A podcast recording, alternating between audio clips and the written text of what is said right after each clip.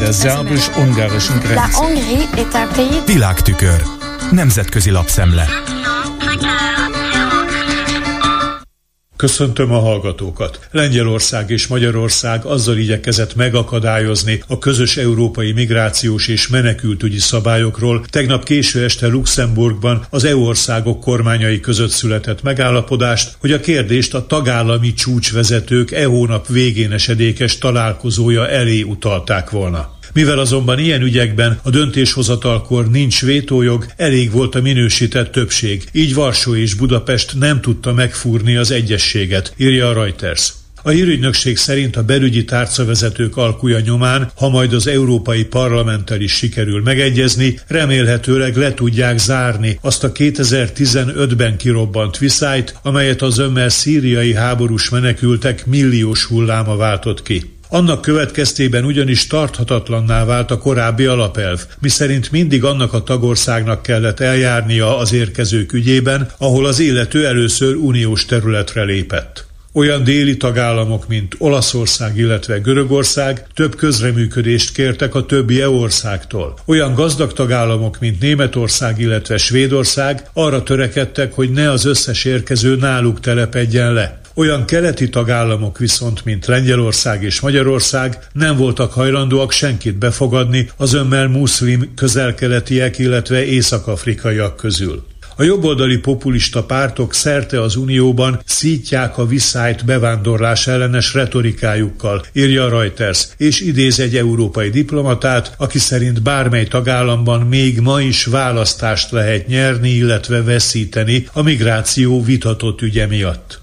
A most született megállapodás értelmében, amelyet még a jövő évi európai parlamenti választások előtt véglegesíteni akarnak, minden tagországra felelősség hárul bizonyos számú érkező személyért, de ez nem feltétlenül befogadási kötelezettséget jelent. Elég az is, ha fejenként mintegy 20 000 euró értékben pénzzel, közreműködő személyzettel vagy eszközökkel, felszereléssel hozzájárulnak a terhek viseléséhez. A megállapodás arra is kiterjedt, hogy olyan gyorsított határrendészeti eljárást vezetnek be, amely lehetővé teszi a maradásra valószínűsíthetően nem jogosultak távoltartását az unió területén tartózkodástól, ügyük elbírálásáig. A Luxemburgban született megállapodás hírére ez utóbbi vonatkozásban, vagyis azokat a pontokat, amelyek az Európai Unió részéről a menekültügyi bevándorlási szabályok szigorítását jelentik, egymástól sarkosan eltérő módon értékelte a német kormánykoalícióhoz tartozó zöldek pártjának két társelnöke, Ricarda Lang és Omid Nuripur, derül ki a Der Spiegel cikkéből. Lang a Twitteren bírálta az elfogadott szöveget, mondván, az eljárási szabályok reformjára valóban szükség van, de nem bármely áron. Különösen azt kritizálta, hogy a gyermekek esetében alapvetően nem tesznek lehetővé kivételt a határrendészeti eljárás során. Szintén hiányolta az érkezőknek a tagállamok közti kötelező elosztását, vagyis azt, ami a megszületett kompromisszum lényegi eleme. Nuripur ugyanakkor szükségesnek tartja a létrejött egyezséget, mert szerinte jelenleg elviselhetetlen a határok mentén a menedékkérők helyzete. Ő azt emelte ki, hogy javulhat a független jogi tanácsadáshoz való hozzájutás lehetősége. A kialakított szolidaritási mechanizmust pedig előrelépésnek tartja a kötelező elosztás hiányában is.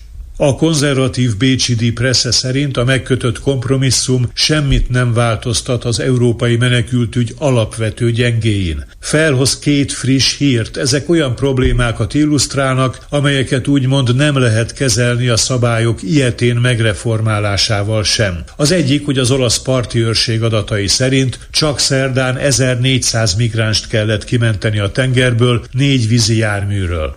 A másik, hogy Annecy francia városban egy szír menekült egy játszótéren késsel támadt kisgyerekekre. A Die Presse ez utóbbi vonatkozásban azt teszi szóvá, hogy a svédek az illetőnek megadták a menekült jogállást, így szabadon utazhatott a schengeni térségben, vagyis legálisan tartózkodott Franciaországban.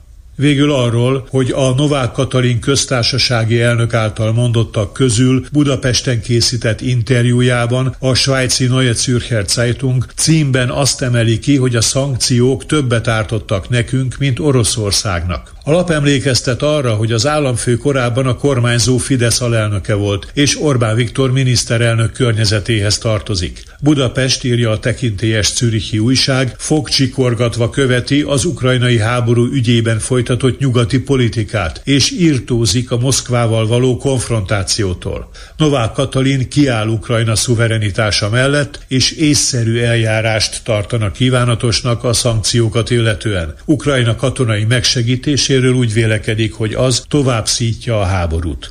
Ez volt ma a nemzetközi média szemle Kárpáti Jánostól. Köszönöm a figyelmüket. Der szerbus-ungarischen Grenze. Nemzetközi lapszemlét hallottak.